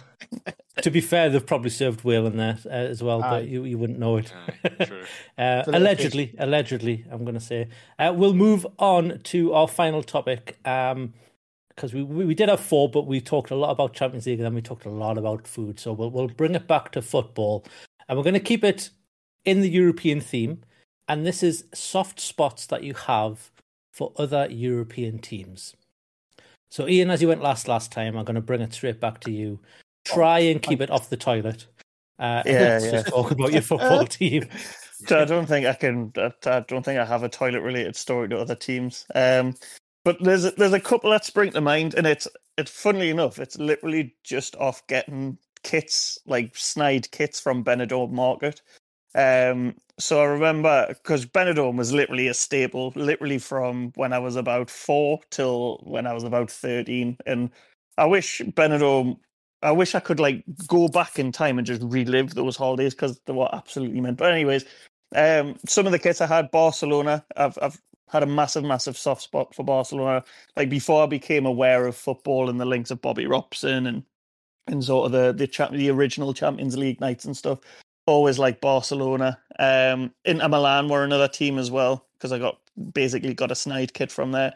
But surprisingly, which is a- it's a little bit of a, I mean, they're not they're not not well known, but there's there's a couple of reasons behind it. So I have a soft spot for Borussia Mönchengladbach. So the reason for that is I'm from Wallsend, lived Wallsend pretty much. How old am I now? 30? 29 years of my life. Um, and it's twinned north, like North Tyneside is twinned with Mönchengladbach. So, like, if you ever drive on the coast road, it's got to say you're welcome to North Tyneside, twinned with there's like some Lithuanian city or province or something, and then Mönchengladbach. But one of my friends, uh, or a couple of my friends, do like event nights, um, and they put on DJ Sash, who from if anyone's watched Kevin and Perry go large, he's mentioned in there. Um, he sings Ecuador, and he's a he's a DJ, a 90s Does DJ. he, does he does he sing Ecuador or does he He- just he does- shout he- it from he- the top of his lungs? I don't, I don't even that? I don't even think it's him that that shouts it. But anyways, there was a, um they did like a, a club night and had him on, and the next morning, uh, because they were still under the influence of various things, I was just not. Um, so I had to drive him to the airport from I think it was the men. Is, what's the hotel at Silverlink? It Men- used to be um oh god, back then it would have been uh It's not not even the Silverlink. It's uh, Must what be- is it, man? Must be a Premier Inn or something if it's near. No, Wallsend. no, Travel, it's- travel lodge, isn't it? Travel Lodge. No, it's it's not. It's not actually. It's it's The not- village. It's Cobalt Village. That's it. Yeah, Village Hotel. Had driving from Oh, there yeah. in Newcastle Airport because he was getting a flight to Edinburgh. But we're chatting about football, and he supports Borussia Mönchengladbach. So there's a little bit. Wow. That's my soft spot. But Inter Milan, Barcelona, um, and Mönchengladbach are my my little soft spots. Nice. Uh, Daniel, as a Champions League guru, uh, you must have a lot of European teams that you're you're fond of. Um, Um, I've got quite a few. One random one is uh, really random is Perugia. They're in Serie Serie C now, um, and that's just from watching Gazzetta when I was little. They were in there. It was and it was always like Juventus. You, you'd always have Juventus, AC Milan in there. And because they were so bad, they were always the highlights because they'd be getting tanked four and five nils. in because they were always on, I was like, that's a good name, Perugia. They must be good. It was just not absolutely oblivious to the fact that we're getting battered. Um, it's a bit like Norwich City being first on the highlights because Suarez or Aguero's put four past them. Um, so the, there is that. Um, I'd say I've got two major soft spots. Um, so the first one is Borussia Dortmund, and it started when I was seven in Disneyland, and we're in the Hotel Santa Fe.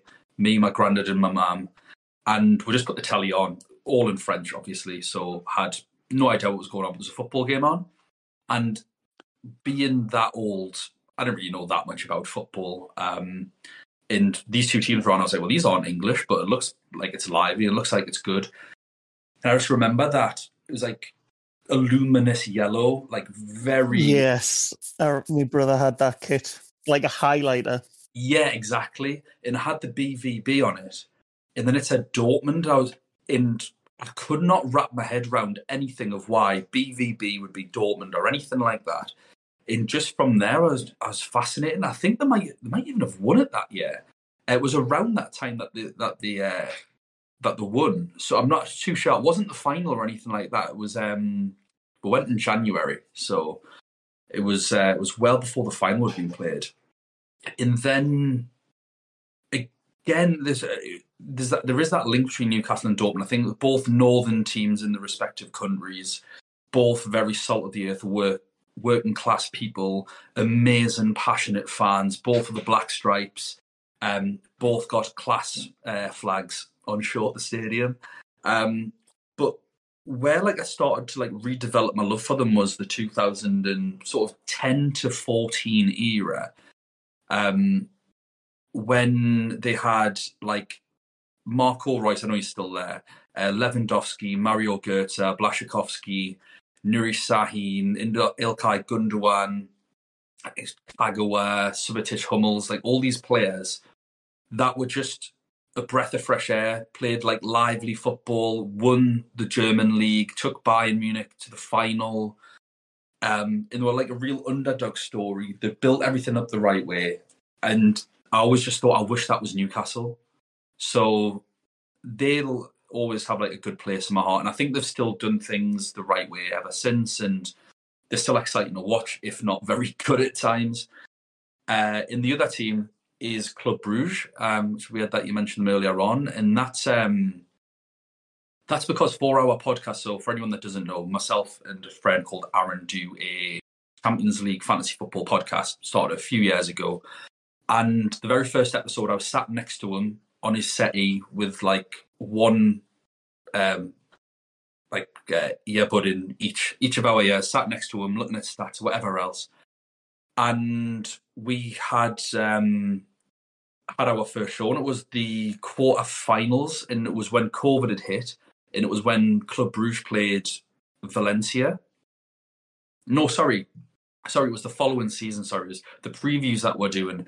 Club Bruges won the groups, and um, we had to sort of pick out these differentials. So Joe, you'll know this playing fantasy football that you need to pick like a four million defender or a four and a half million midfielder, and they're always dog shit, but you've just got to have them for balance. And uh, we picked out a player called Charles de Ketelaere, who was a four and a half million midfielder playing out of position. So he actually played uh, as a striker or left winger. He plays for AC Milan now. Um, four and a half million. We're like, look, we just think you should go for him. He ends up getting a goal in the first game, goal and assist in the second game, assist in the third game, and a goal in the fourth game. And because of us mentioning him, and a couple of other players was um, Vanaken, who was a really good player, gets in the Belgian team, uh, and another kid called Vormer, he was pretty good. Because we'd mentioned these players, like that sent our podcast just flying up, basically recommending these random Bruges players. So ever since, I've always wanted Bruges to do well. Um, it will always mention them on the podcast. Uh, Atalanta as well did something similar for the sorry the sorry I was getting confused with because of the black and blue bloody stripes. Was um, we mentioned on our very first podcast to captain Josip Ilicic, and that's when he got four goals and won two penalties against Valencia, and he got like a 48 point captaincy. We went from 12 listeners for about eight months. We had the same 12 listeners, and then because of that, we had hundreds. So Atalanta, Club Bruges, Dortmund, and Perugia are my uh, soft spots. Nice. Uh, Joe, mate, what are your, or what is your, or who are your soft spot European football teams? Yeah, I've got to. I, agree. I do have a bit of a soft spot for Barcelona just because of the things that we've mentioned. Uh, but I think they're a bit too much of a powerhouse for me to lend too much of my heart to. Uh, for me, Atletico Bilbao is the one that stands out. We've Yeah. had recent history with them. You know, we played them in the friendly, uh, preseason friendly. They brought some of the best fans that I've ever seen at a football stadium in my entire life. I think there were about 20 of them, and Yes. they literally ran the show. For anyone who was at the game or has seen the the videos, they brought, from what I remember, a reversible flag because I remember watching them. So they were just into the Milburn stand, just on that corner, because obviously they didn't sell out. Uh, the uh, Newcastle didn't sell out all of St James's Park uh, on purpose, so they had that little corner to themselves. But they took that to their full advantage, and I just remember looking up at them, and they were just running from one end of the row to the other, just sprinting, and they had like matching shirts on. And then at one point, yeah, I remember seeing they had like a red flag. They had a big red flag with them, and then the next thing they had a black one. I was like, where the hell did that come from? And, and it was reversible and everything. And uh, they had the, they had the greatest time ever. It was fantastic, and obviously, uh, there was a there's now a banner at St James's Park uh, commemorating that, and the official Twitter account for Bilbao obviously uh, is has reached out a few times, which is is really nice to see. Um, congratulating us and you know wishing us luck in the future and everything. But um, I would say my original affiliation with that obviously doesn't come directly, but it comes from my dad who went to uh, I believe it was the round of sixteen that we played.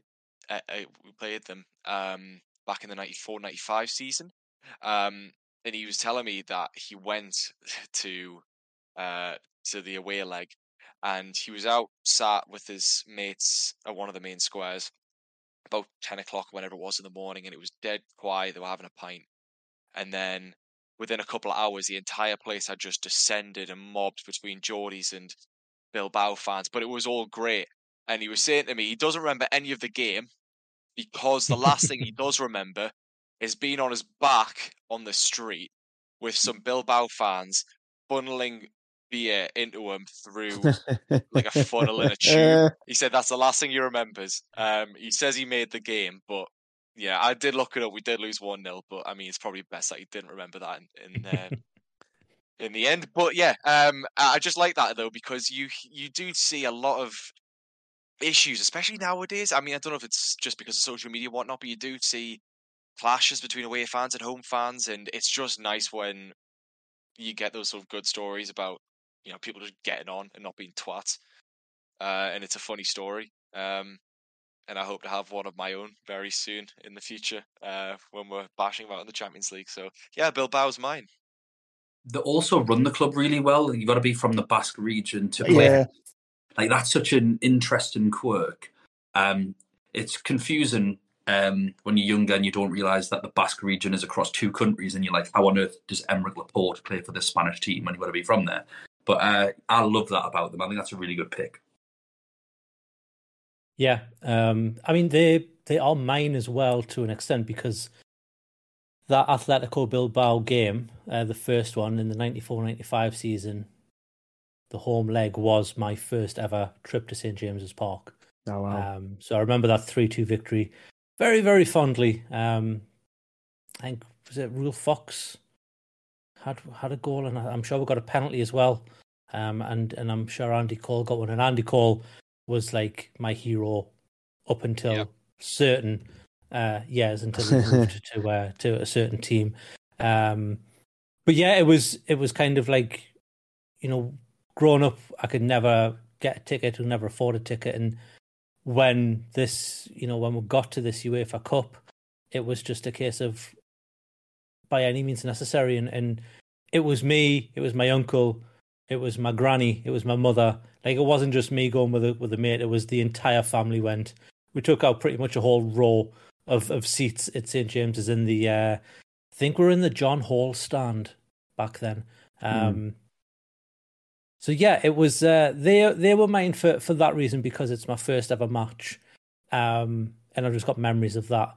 I remember like swapping a flag with one of the fans on the way out, uh, s- a scarf on the way out, uh, and that sort of stuff. It's just little memories like that. But I think for me, the, the obviously there's a Dutch connection with with Ajax because I live in Amsterdam, so I don't really follow it, and I don't really like. It's not a. It's you know I can't get to the games because they're they're harder to get tickets for than it is getting into St James's because it's just such a a big city with you know not a it's not the biggest stadium in the world, but you know the the the tickets sell out pretty quickly, and they also don't really like um English people going into the football games. They'll they'll stop you if you're in the wrong end, uh, especially Mm. when there's an international on.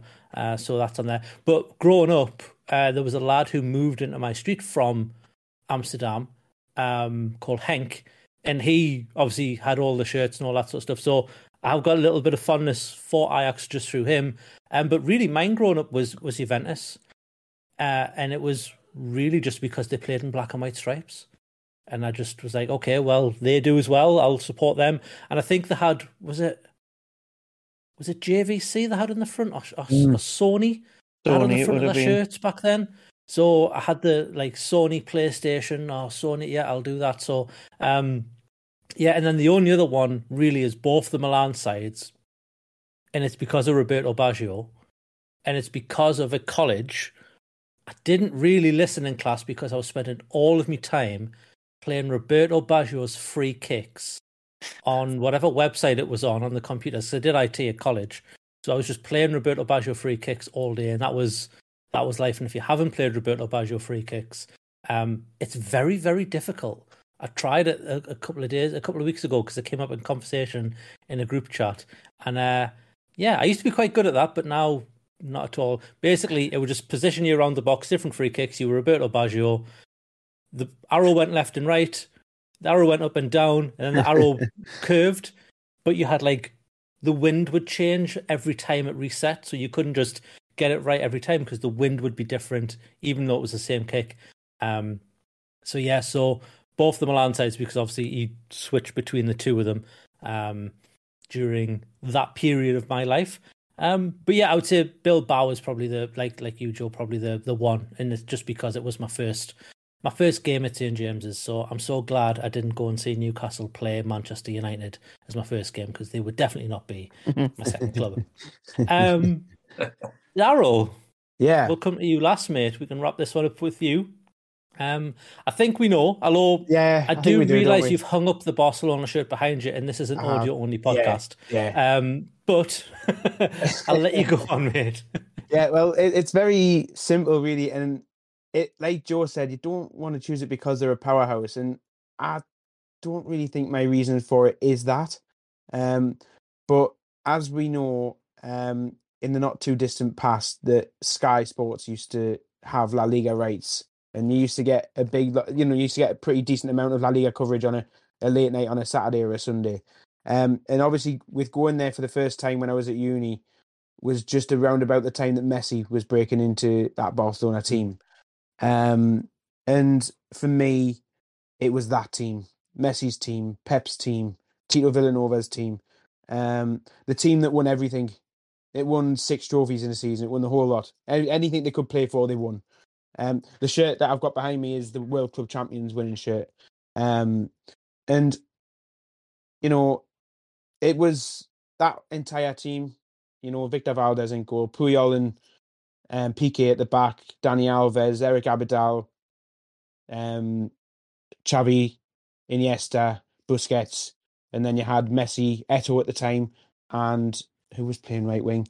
It would, I think, it would have been almost Pedro, and or just before Pedro broke in, and then you had that season where they had Ibrahimovic as well, which was the season that that shirt comes from as well. Um, Yeah, he played when they won a lot. I think 2011 or nine, one of the two. Yeah, that's right. Uh-huh. Um, and you know that team was just unreal, and one of the reasons why I like when I first went there with university, I sort of said to myself on that very first trip, I was like, I'm coming back here to watch this team, and I'm quite pleased that I've been there four times to see them now. Um, and not too bad when your first game's in El Clasico in the Super Cup. Um, so I can Wow. take that one off my bucket list as well, um, which was an amazing game. Um, and like I say, because of the coverage that they had in this country at the time, it was easy to follow them, and you could watch them every Yeah. week and, and watch them just absolutely play teams off the park with their style of football. Again, something else that runs through the history of their club. It's in their DNA from from Johan Cruyff onwards. Um, i- i- in terms of the academy at La Masia as well, it's just all the sort of things that you would love your club to be because of the style of football they played. That total football where it was the the tiki taka, but it was, it, you know, I've you know, I, I always sort of like scoff at people who think the tiki taka is boring because to me it's not because your opposition can't hurt you if you haven't got if they haven't got the ball. If you've got the ball, nobody can can hurt you and things like that. So, um, and it's to even to even to get that shirt there that's behind me.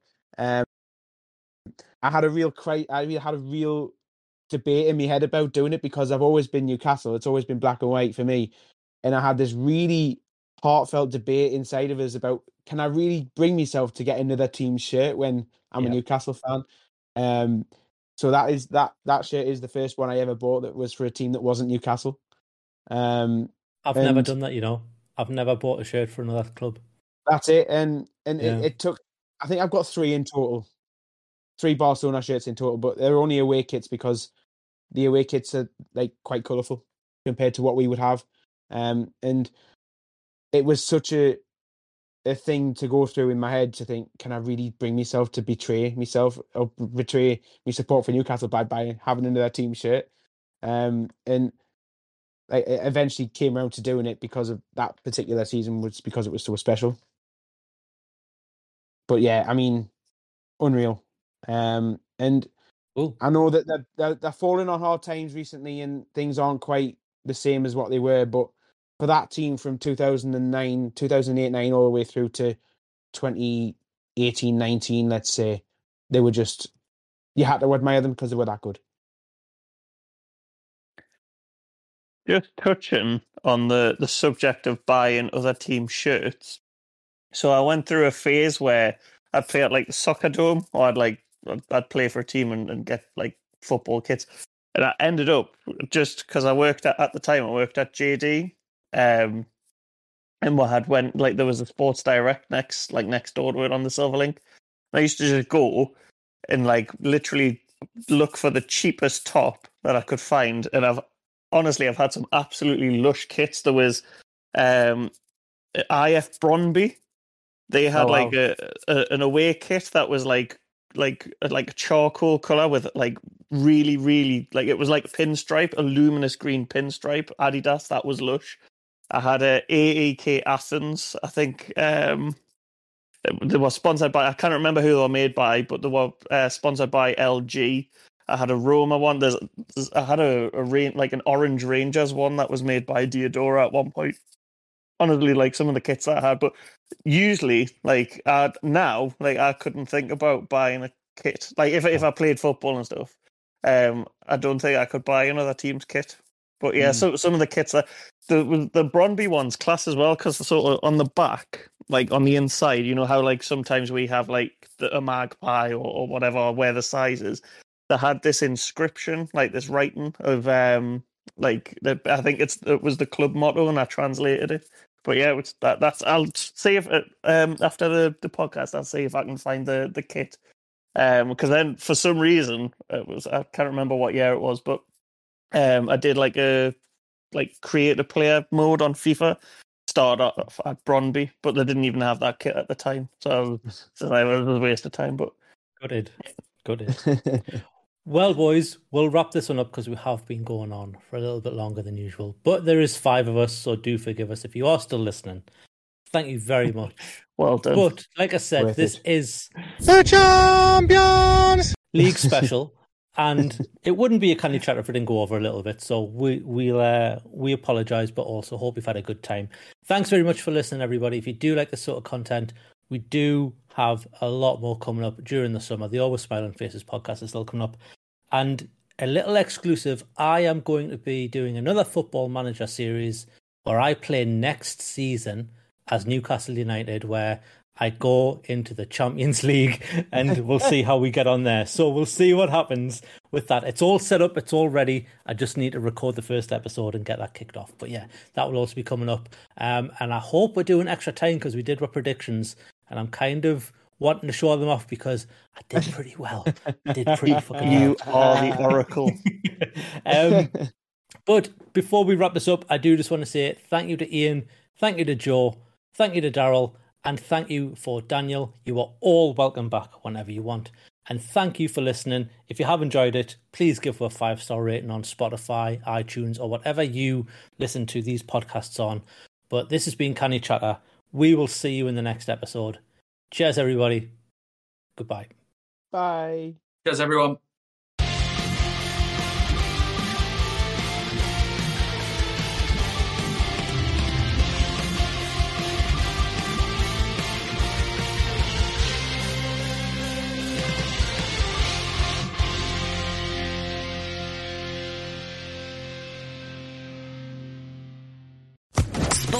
Sports Social Podcast Network. With the Lucky Land slots, you can get lucky just about anywhere. This is your captain speaking. Uh, we've got clear runway and the weather's fine, but we're just going to circle up here a while and uh, get lucky. No, no, nothing like that. It's just these cash prizes add up quick. So I suggest you sit back, keep your tray table upright, and start getting lucky. Play for free at LuckyLandSlots.com. Are you feeling lucky? No purchase necessary. Void where prohibited by law. 18 plus terms and conditions apply. See website for details.